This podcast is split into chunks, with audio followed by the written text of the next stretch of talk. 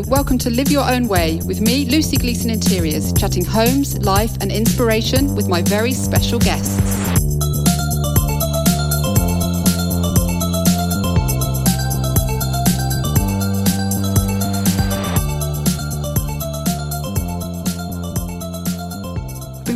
Forward to this chat with Dominic Chinea today. He's one of the core team on one of my favourite shows, the BBC One's Repair Shop, being their metal expert, lovingly restoring people's family heirlooms and beloved pieces. He's had a really interesting career path from working on car restoration to set design and prop making in his own studio on huge events and photo shoots. So I can't wait to find out more today about how he's achieved this all. Hi, Dom. Thanks for chatting to me today because I know you're foregoing your, your lunch break at the repair shop to talk to me. Hi, Lucy. Yeah, no problem at all. Thank you for having me. Oh no, I, I really appreciate it, and and we'll talk about the show. But I just wanted to know briefly, how's it all going with you know different regulations happening at the moment? You know what? We've been back now for two, maybe three weeks, two and a half weeks, and the production team have put in so quite strict procedures, and you know we're even shooting things slightly differently, different angles to allow for the two meter distance, and they've done such a good job we barely even notice. It's quite strange. We, you know, obviously we're aware, but it's working seamlessly. So it's it's all really really good news. Yeah, absolutely. But um, well, listen, you have done so much with your career so far, and um, I know that you initially trained in graphic design and fine art. So what was your initial plan when you were studying? I wish I had a plan.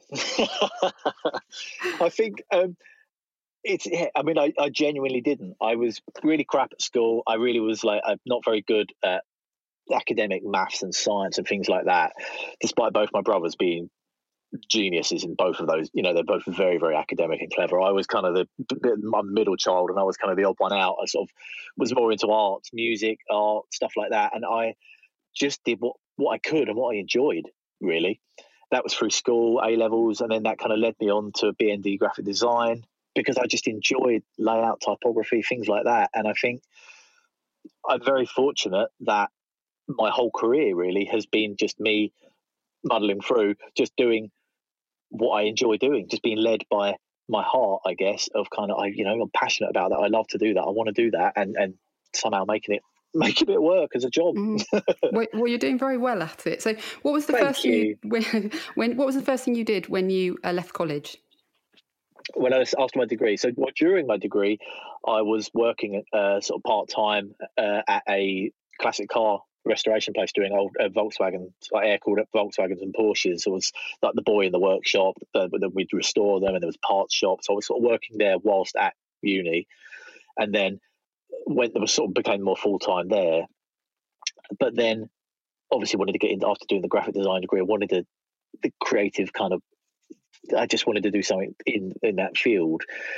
So I wanted to, I, I mean, I guess it, it was very photography led. My degree, it was graphic design. It was very visual, very you know, sort of photography and printmaking, things like that. So I tried to get in with photographers to be a photo assistant, to be a photographer. I guess was kind of I didn't really never wanted to be a photographer, but I just wanted to be in that world doing something, and relentlessly sent my CV and emails and letters and visiting like uh, so different lots of different photographers, but um, Rankin was the one that I finally finally broke and let me in. oh yeah, Rankin. So he's a, he's a really well known photographer, isn't he? So that's that was quite an achievement. Yes, he he, he is. He's quite big in the in sort of fashion editorial sort of world, which is good. And I think that's why it was very difficult to get in. He's a, he's got a you know he's a very successful photographer. Um, and I was it was a weird experience. I've sort of left it because I went to uni in Essex. That's where I'm from, from Southend, um, and he's based in London. And I just quit my job and quit everything and moved up to London. Never really, been, I mean, been to London for like day trips and stuff like that, but never really lived or spent too much time in London. And just gave up everything. Went up there, rented a little sort of flat share with a load of random people I didn't know, and just kind of chucked myself into it and I think that's that was the, probably the best thing I did for it all working out because I literally had nothing else to do other than work for him and be there. mm. do you know mm. my social life, everything else was kind of gone, so it was just, I was able to just completely immerse myself in that world and sort of live and breathe that, and and it it was brilliant. It was good fun. Yeah, and how long did you do that for? So, cool, you know, it took me I bet six months or so to actually get in, and that's like every other week, every once a week, more emailing, calling, chasing, being ignored, coming back. So that was a long time to even get in the door. And I think I ended up working for him for just over five years. Started wow. off as a, as a as an intern, unpaid intern for three months, worked my way up, and then ended up running the his set design department, which was really cool really, really good. You know, we had a really good time with him. Traveled the world, worked for all sorts of things and all sorts of big clients, big jobs. Got to see some amazing locations and studios and nice people. It was really a really good time. Very tough, but it was really good time. Yeah, no, it sounds it. And, yeah. and what what made you then decide? Um, eventually, you started your own company, haven't you? You've got your own studio now. So I do. How, yes. how did that come about? I think well, it was fun. I mean, five years of working for him, it, it, just things just they run their course, don't they? I guess, and it was just like I just had an itch to. I didn't have a proper workshop there. Was I was literally working out of an old gas meter cupboard and a little courtyard. I was sort of converting it, built a little workbench, and just started there. Started small, and the jobs got bigger and bigger, and you know we got more and more equipment. And I just kind of, I, I, I just wanted my own space, my own, so I could do what I like because I'm into, obviously in, still interested in classic cars and making and building and doing stuff. And although the set design was ticking lots of boxes, it's never quite the same as having your own place and being able to do whatever you want. So it was a very daunting time quitting working for Rankin, signing a commercial lease to a work uh, warehouse out in Hackney Wick and sort of taking that leap and going for it. But I'm glad I have. I haven't looked back. Yeah, and, and, at that point, were you were you um, was your intention to do the prop making and set design and installation that you're still yeah, doing now? So yeah, I mean, because I, uh, I was kind of Rankin set designer, I guess you could say. So it's like it, that was that path had started to sort of be led for me, you know, with contacts and and skill set and things like that. So I did start it. The company is like Dom's set design, but it's I found that I mean like the workshop I took on it was a completely derelict workshop. I had nothing. There was no power, no drains. It was the only one I could find that I could afford was so derelict. It was ridiculous. And I did everything in there. And I was like, whilst I was kitting out the workshop and setting everything up, I have woodworking, machinery, metalworking, fabricating, painting area, all of this stuff. It's like, you know what? I've got all this area set up just how I like it for all of this stuff. I don't just have to do prop making and set design. Someone would approach me and be like, oh, you know, we want this I don't know what it would be, a, chandelier or some artist would want a plinth or a structure making for what they're working on. So, and it turned into kind of fabrication and making and designing and, and, and building because I had the workshop there and it, it was all there. So it's like, you know what, why not? I can, so yeah. set design is kind of a, a, a broad description, I guess, of, of what I do. We did all, all sorts of stuff we did there. It was good. Speaking of the chandelier, um, uh, uh, is that the one that is on your website that you made for Billingsgate Market? That's which is it. apt. It's stunning. Have you seen it? Yeah. yeah. It's cool, isn't it? Yeah. It's amazing. Did you do you sort of collaborate with with clients or do you come up with the idea or how does that work? It's very job by job, very specific. Sometimes I will get if it's a corporate client, I will get a very strict drawings, plans, renderings of we literally need that to fit in that gap there, and that's what we want, and just make that. And then the debate becomes money and if they can afford it or not. yeah. But um, I kind of prefer in a way sometimes where we literally just get I just get a scrap of paper with something doodled on it. It's like I want to do something like this, but I want it to flap open there and something shoot out of there or something like that. And it literally can be as, as some of the conversations I've had could literally be as random as that. Like I don't know, you know, it all sorts of obscure things, and it's like, yeah, we can sort that out. We'll work one some one way or another.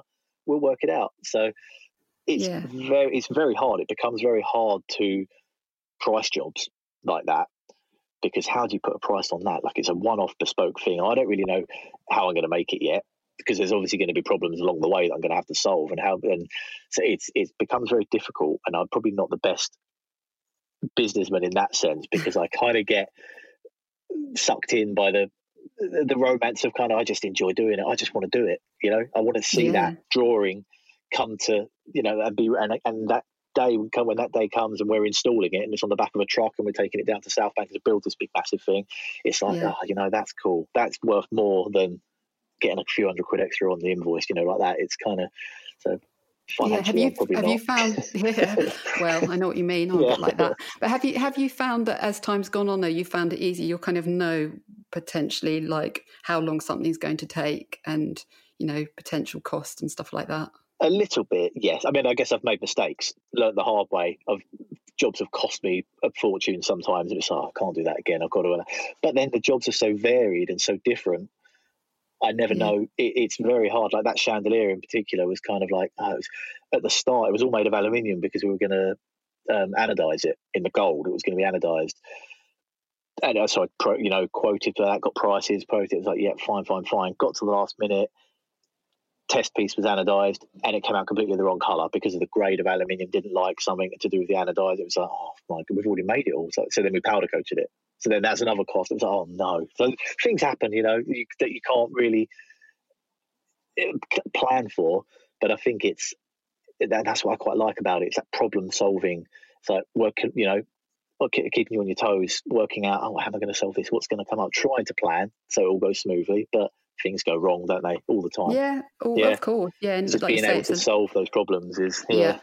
Just a learning process, isn't it? Every time. Yeah, so it's, it's yeah. the car restoration work. Has that kind of um, been the basis of some of your knowledge with working with metal? That has, yeah, that has always just been a a love of mine, a hobby, I guess. And it's always been, you know, me and my dad when I was a kid on the driveway, which was gravel, which was awful for working on cars. you drop a nut and a bolt on the gravel, it's like, oh no, that's gone now. I've lost that. It's um, another learning experience there. Yeah, don't have a gravel driveway if you like cars. Yeah, or have a nice workshop to put it in.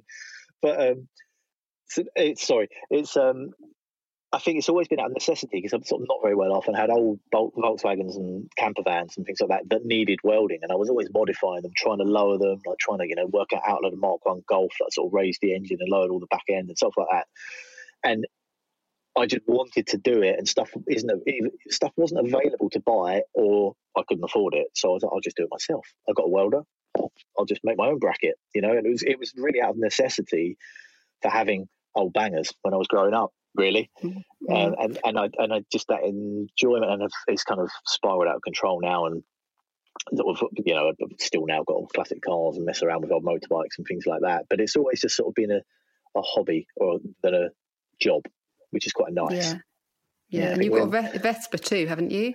That's what I'm doing at the moment. That was my little lockdown project. You know, when, when filming at the repair shop, got stopped, I was like, oh no, what am I going to do? What am I going to do? All my tools in here. So I crammed as many tool, tools as I could in my van, and drove back, was like cruising around on on eBay like you do, just like, you know, oh, I wonder, I wonder. And then that popped up. I was like, you know what, I could get that. And just, and I kind of got that. I'm gonna, I've been filming the whole process on my Instagram stories.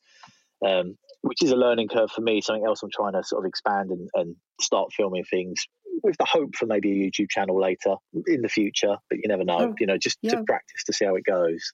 Oh, that sounds so, good. Yeah, Great, yeah, excellent. yeah. It's gone down so well from just from the Instagram. The I mean, I haven't got tons of followers, but the one it's the, the people that really love. They seem to really like watching it. It's all gone down really nice, really well. It's all positive comments. So yeah, it's a really good. Um, it's, it's, a good start. Instagram stories, isn't it? Like you say, to kind of just um, just the process of filming something. So I think a lot of people are finding that.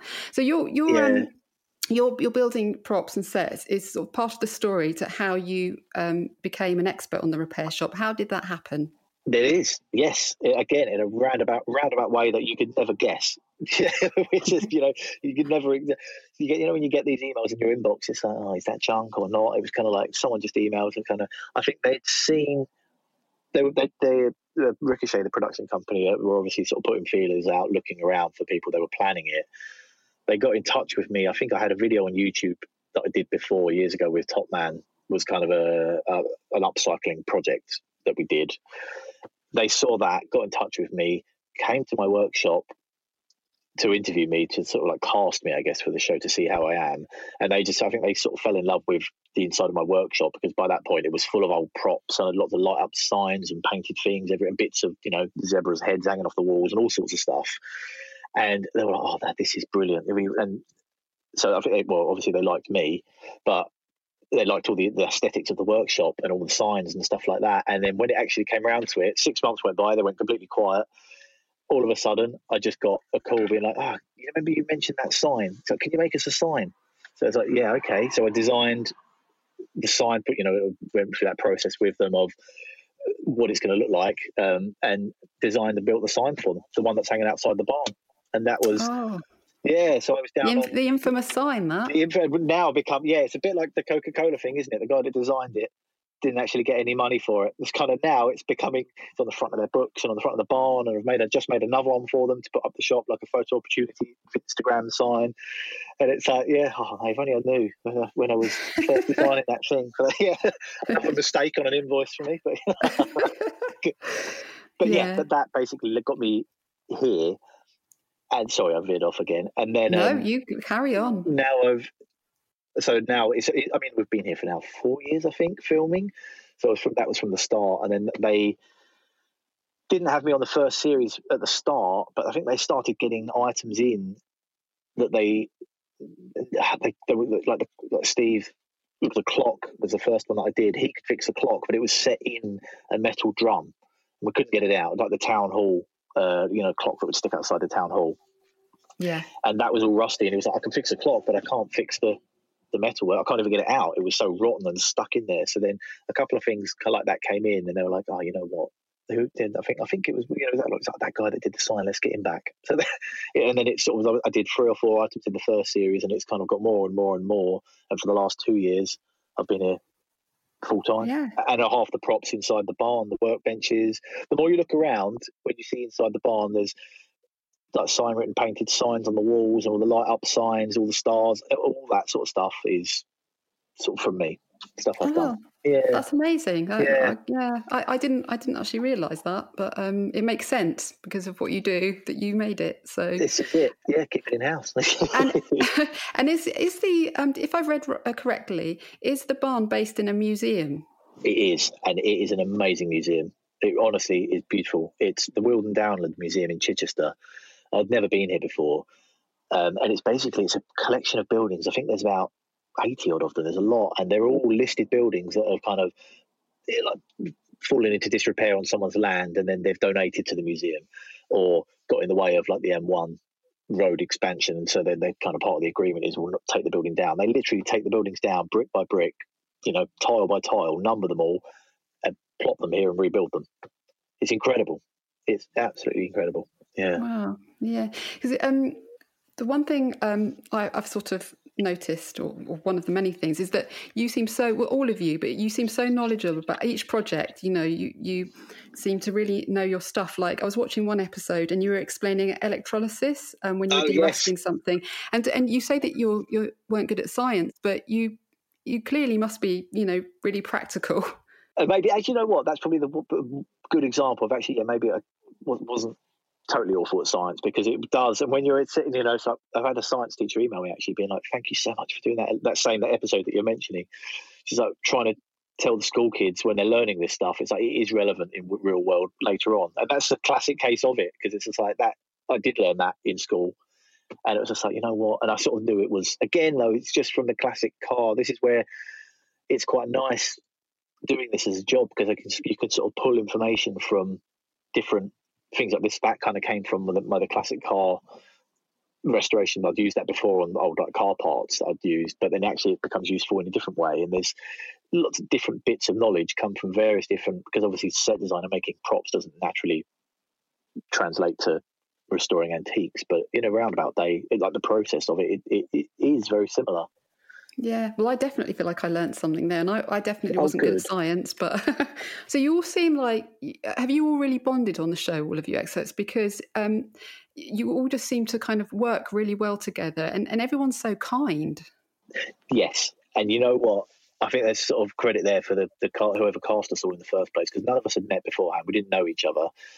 We spend a long, t- a lot of time together because I'm here full time, uh, and you know it's, it's breakfast, lunch, and dinner. We all stay. Everyone comes from all over the place, so we all stay in a hotel, and we spend a lot of time with each other. And it's some stressful times, you know, like restoring these old things and doing what we do here is stressful at times. Things don't always go to plan. You know, you never know quite what you're going to come up against, and I think this is probably one of the only workshops I've, I've ever been in where there's such a broad range of different skills that you would never think, like me working with Kirsten, who does ceramic restoration, I would never usually have anything to do with anyone like that.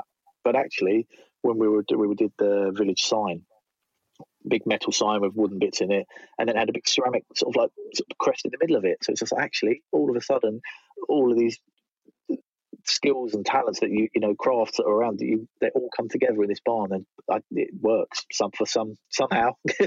Yeah so you never know what what you're going to get when when your visitors turn up. We have an idea I get maybe you know get told maybe we get a picture but it's very vague. I never see it. Right. Never actually see it. So when that boot opens or they walk in that door opens I have genuinely never seen it. And it, that's mm. the nerve wracking thing I can't imagine. It must yeah. be so nerve wracking. And it I must admit, is.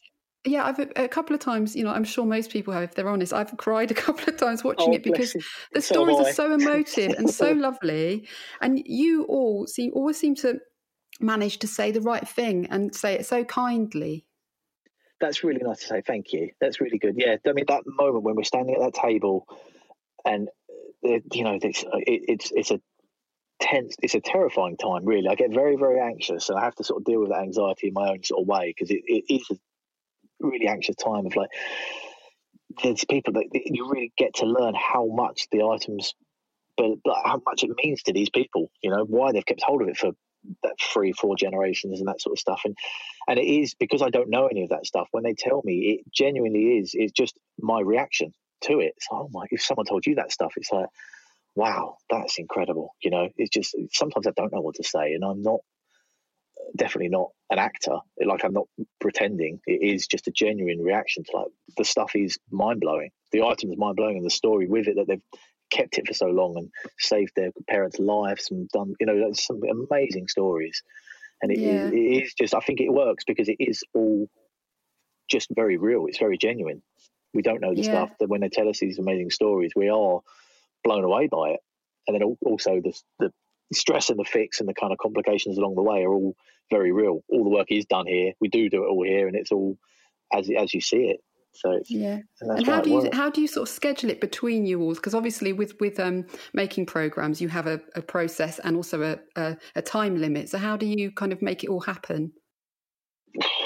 That is I guess that comes back to production. Them trying, to, I don't know how they do that. They sort out like a, uh, I guess they have a schedule, or they have a rough plan where they try and be like, that's going to, you know, once I've seen it, I could be like, okay, probably going to be three days maybe to fix it ish, maybe four, but who knows? Once I take that lid off, who knows what's inside of it? You know, it's kind of so they have a rough idea of a schedule, but it's very mm. organic. It's very like I know I was like I was late for for this chat today because something overran because I couldn't undo something and it took longer than I was expecting to take something off. So it's like oh, yeah. things, and these these things.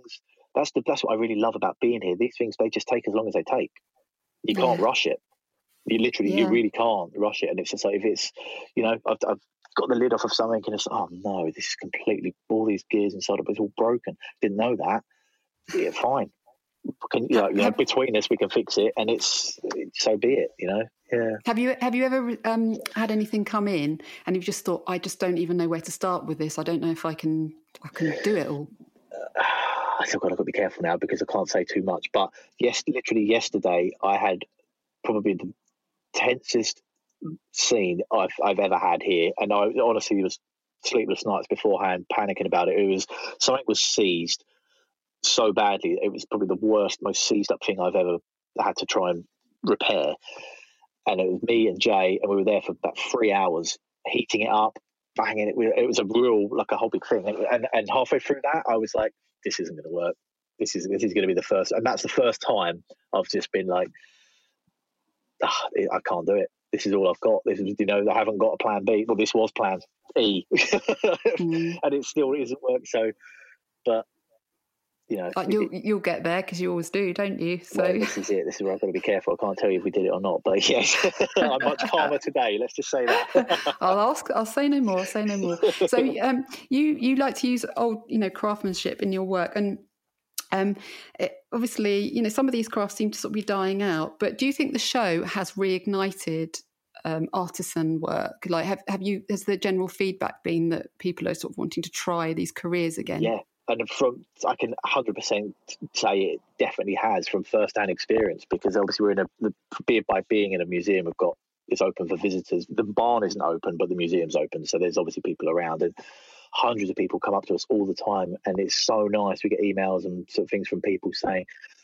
my grandkids like obviously the grandparents are watching it and their grandkids are sort of sitting tuning in. It's like, oh, you're their favourite, and like they they're asking me where they can get a welder from. They want to learn welding, they want to do this, and and all these crafts that the kids maybe didn't realise were even a that you wouldn't think that's a job. I mean, I know I certainly didn't when I was doing the photography. Even at uni, I didn't know really that the job I'm doing now existed, and so to be able to yeah, like show what six million people every episode all this stuff is out there and these people are out there and there's more and more courses and and training and people willing to share these crafts that we're losing is yeah for the better and it's it's brilliant and I think it's it's one of the one of the great things about it.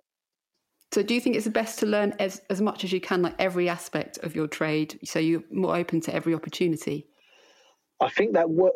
so I with regarding the metalwork side of things I think I I'm constantly learning. I go on quite a lot of courses because it's so broad. It's not just metalwork. There's you know there's different types of welding, different pattern, metal shaping, and panel beating. And by expanding my skill set and my knowledge, allows me to think in a different way about how I'm going to approach a repair.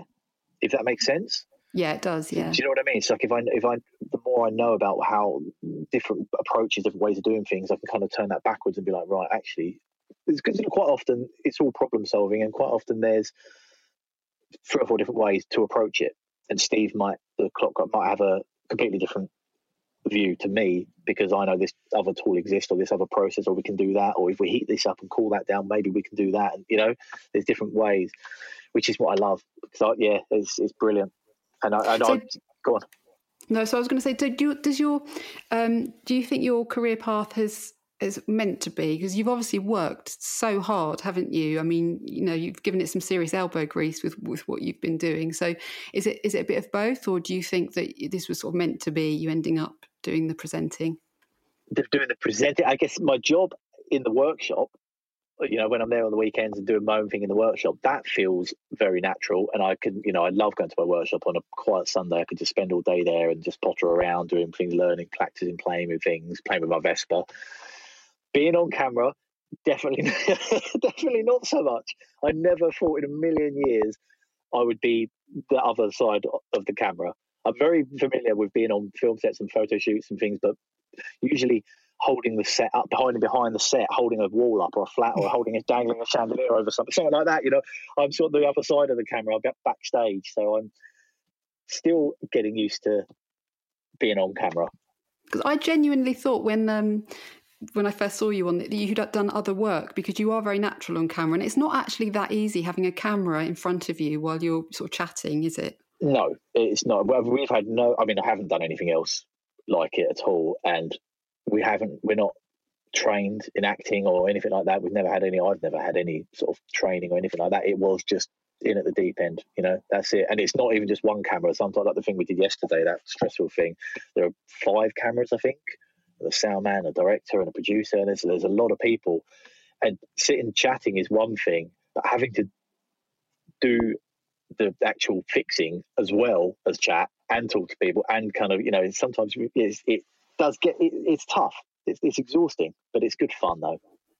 Yeah, it looks amazing fun. It's yeah. like a top job, isn't it? So, is there any sort of particular advice you'd give to someone who wanted to do a, a career like yours or an artisan uh, job that's, you know, quite unusual? What what would be a good starting point? Starting point, yeah. People people have asked me this. I think I honestly say to most people, like, just do it, just go, just try it just go for it because that's the best of what I've done. Like when I first, nobody taught me to weld. I just went when I was, I think I was about 14, maybe. Just went to a boot sale. I sort of spent half my life in traipsing around boot sales, and antiques fairs, and things. But I just went to a boot sale, bought a welder for five pounds, like a baby little sort of very basic one, and just was playing in the back garden, just practicing, practicing, practicing. And it's still now, you know, different types of welding, much more elaborate and, and complicated, but it's just the same thing. Just you can't be, you could be taught you could you know go to school and learn all sorts of the science behind it and stuff like that but you can't be learning i think learning on the job is the, the, the honestly such a good way to learn you can't yeah. beat it make your own mistakes really you have yeah, to make the mistakes to learn absolutely there's nothing wrong with making some mistakes is there oh no not at all not at all and that's something that i think you have to it's a it's a different way of thinking because people become quite precious and say, "Oh, I don't want to do that. It might go wrong. Oh, I don't want to stand. I don't. It might go." So you know, obviously not on your cherished antique. I don't think practice on, on that, but mm-hmm. on some scraps and other stuff like that. Practice, practice, practice. Things can go wrong. Try different things. It's like, oh, what if I do it like that and that, or hold this that way, and what what's going to happen if I do that on that? You know, you can read in a book that it doesn't work, but actually, maybe there's another way you can do it and it might work. I think just trying things is, and likewise going on courses. Um, I've just recently been on uh, an English wheeling course, which an English wheel is a very old cast iron big machine for very manual for shaping metal, compound curves, and like making old car. You know, like the cars of like the thirties where they're big sweeping wings and all that. Sort oh of, yeah, beautiful big, cars, beautiful shapes. Yeah, just and that's a, again a craft that is dying out. Not many people do it. There's you know there's much more modern ways of doing it, but there's something about doing things the old way. And I, have got myself an English wheel, and it was probably one of the most expensive tools that I've ever bought. And I had not a clue how to use it. I just bought it. I was like, I'm going to figure this out. I need to have it. I'm going to have a go. I'm going to try. And I've spent hours and hours and hours just sitting there in front of it on the Sundays when I go to the workshop, just sitting there playing with this thing, getting frustrated at times, but just you know, I've got a pile of scrap sheet metal like that didn't work, that didn't work, and I've been on this course and it's starting to click, but you you've got to put the hours in. It's just practice, practice, practice. It, you can't you can't beat it. Yeah. yeah. I discussed a few weeks ago, I was talking to um, Horace Panter, and we were talking about, he was saying that he wasn't very academic at school, and you were saying that, you know, you weren't, and actually I yeah. wasn't particularly. And so um, I think it's just really important that people don't worry too much, of, you know, if they're, if they're not academic at school, because look, like, look what you've achieved, look what he's achieved, you know, this you just it. have to put the effort in, you know, in, in your own creative way, don't you? Yes, that's it. In your own, whichever way works for you, and everyone's different. Different approaches work for different people. But just find, I think, just find something that you love, something that you love doing. If you really, you've got to be passionate about doing it because you got to, you're going to be doing it. You know, it's a lot of work. You have got to work for it. Nothing, nothing. I've not had anything kind of on land on my plate like it's kind of nothing was set up for me. It was everything's been hard work it really yeah. has. You know, setting up the workshop and now my new workshop and everything is is just putting the hours in and practicing and playing and, and yeah, I really wouldn't let not being good at maths and science. You know, there's there's lots of other ways you can go. Yeah, absolutely. Yeah. yeah. Uh, we had a quick chat, didn't we, a, a few days ago? And um, I was interested just to hear about your other. Um, you have a, a, hobby, or if, if, if, you call it a hobby, um, having beekeeping. Yes. which is fascinating. And again, I was talking to my guest last week, Sally Coulthard, and I mentioned that I was talking to you this week, and she was like, oh, she's a big fan of yours. Oh, really? and yeah, and um, she wrote a, a, whole book about beekeeping, and uh, it's it's quite an interesting topic, isn't it? Once you it get is. into it. Yeah, it really is, and I, I mean, I, I'm, I'm new to it. I got them sort of start of the year. They're doing okay. Touch wood. They're all still in there. They're doing well. Um, I haven't harvested anything off them yet, but again, it's the I don't even really eat honey. I'm allergic to bee stings. So that's probably, probably not the best thing to do. But it, it, I just, again, it's something quite calming and a, and a an escape from the stresses of you know whatever else is going on. You can just kind of learn about that, and it's fascinating having them there in the garden. You can just sit there on a chair and lose an hour just sitting there watching them come in and out, and they can you see them coming with the pollen on them and what they're all up to, and then you know you, when you open them up and have a look, and you can see it's all it's just it's very rewarding. It really is. So it's another job where you're nurturing something, isn't it? Yeah, I guess. Yeah, maybe there's something in that. Maybe there's something I'm not aware of. That's yeah, because it's, for the garden as well. Because we recently moved out to Kent, and we've got lucky enough to have a, a decent garden. So that's a whole other thing that you know. again, I'm really bad at, but trying to learn. You know, it takes time, doesn't it? Yeah, yeah, exactly. Yeah, it's a, a like we've been living here ten years, and uh, I'm still kind of working out how to do our garden. That's it. You have to so, plan like three yeah, years ahead fun. of yourself. It's kind of it's a lot. It's good fun, and again, it's rewarding. It's nice. Yeah. So uh, you've only got a few more minutes till you're back at work. So just quickly, what what have you got coming up? Obviously, you can't tell us what you're doing on the show, but um, have you got any other projects coming up? Have you got time to do all of those at the moment? I don't have. You know what? I don't have time. I'm here f- five days a week, and it's it's now we're back filming and the new structure's working so well it is flat out here it's really really busy and uh, i mean when i get the weekends back at home i try as much as i can to get and do i want to get that vespa finished things like that but there are things in the pipeline, I guess. Very, very later down the line, I'm kind of looking to. I am looking to sort of pursue this TV career, I guess. Great. But I have no idea which way the road's going to turn, what's going to happen, and where it's going to go. I couldn't say at the moment, but um, definitely interested in exploring it. Cool, excellent. I'll look forward to that. Yeah, yeah brilliant. It yeah. is. Thank you very much. I look forward to watching the show again soon. Oh, bless you. Thank you so much. It's been lovely to speak to you. Oh, it's my pleasure. Thank you. Dominic's website is dominicchinea.com and you can see some of his amazing commissions on there that we spoke about. His Insta handle is at Dominic Chinea and hopefully the new series of The Repair Shop will be gracing our screen soon. I can't wait. I'll be back in a few weeks for series two of Live Your Own Way. I can't believe we're already six episodes in. It's amazing. I've loved it, and thank you so much for listening. Keep your ears open for the new ones, as it won't be long at all. Um, in the meantime, if you'd like to see what I'm up to with my design work, then my website is Lucy Gleason Interiors, and that's lucylovesyou.com. Until then, have a good one.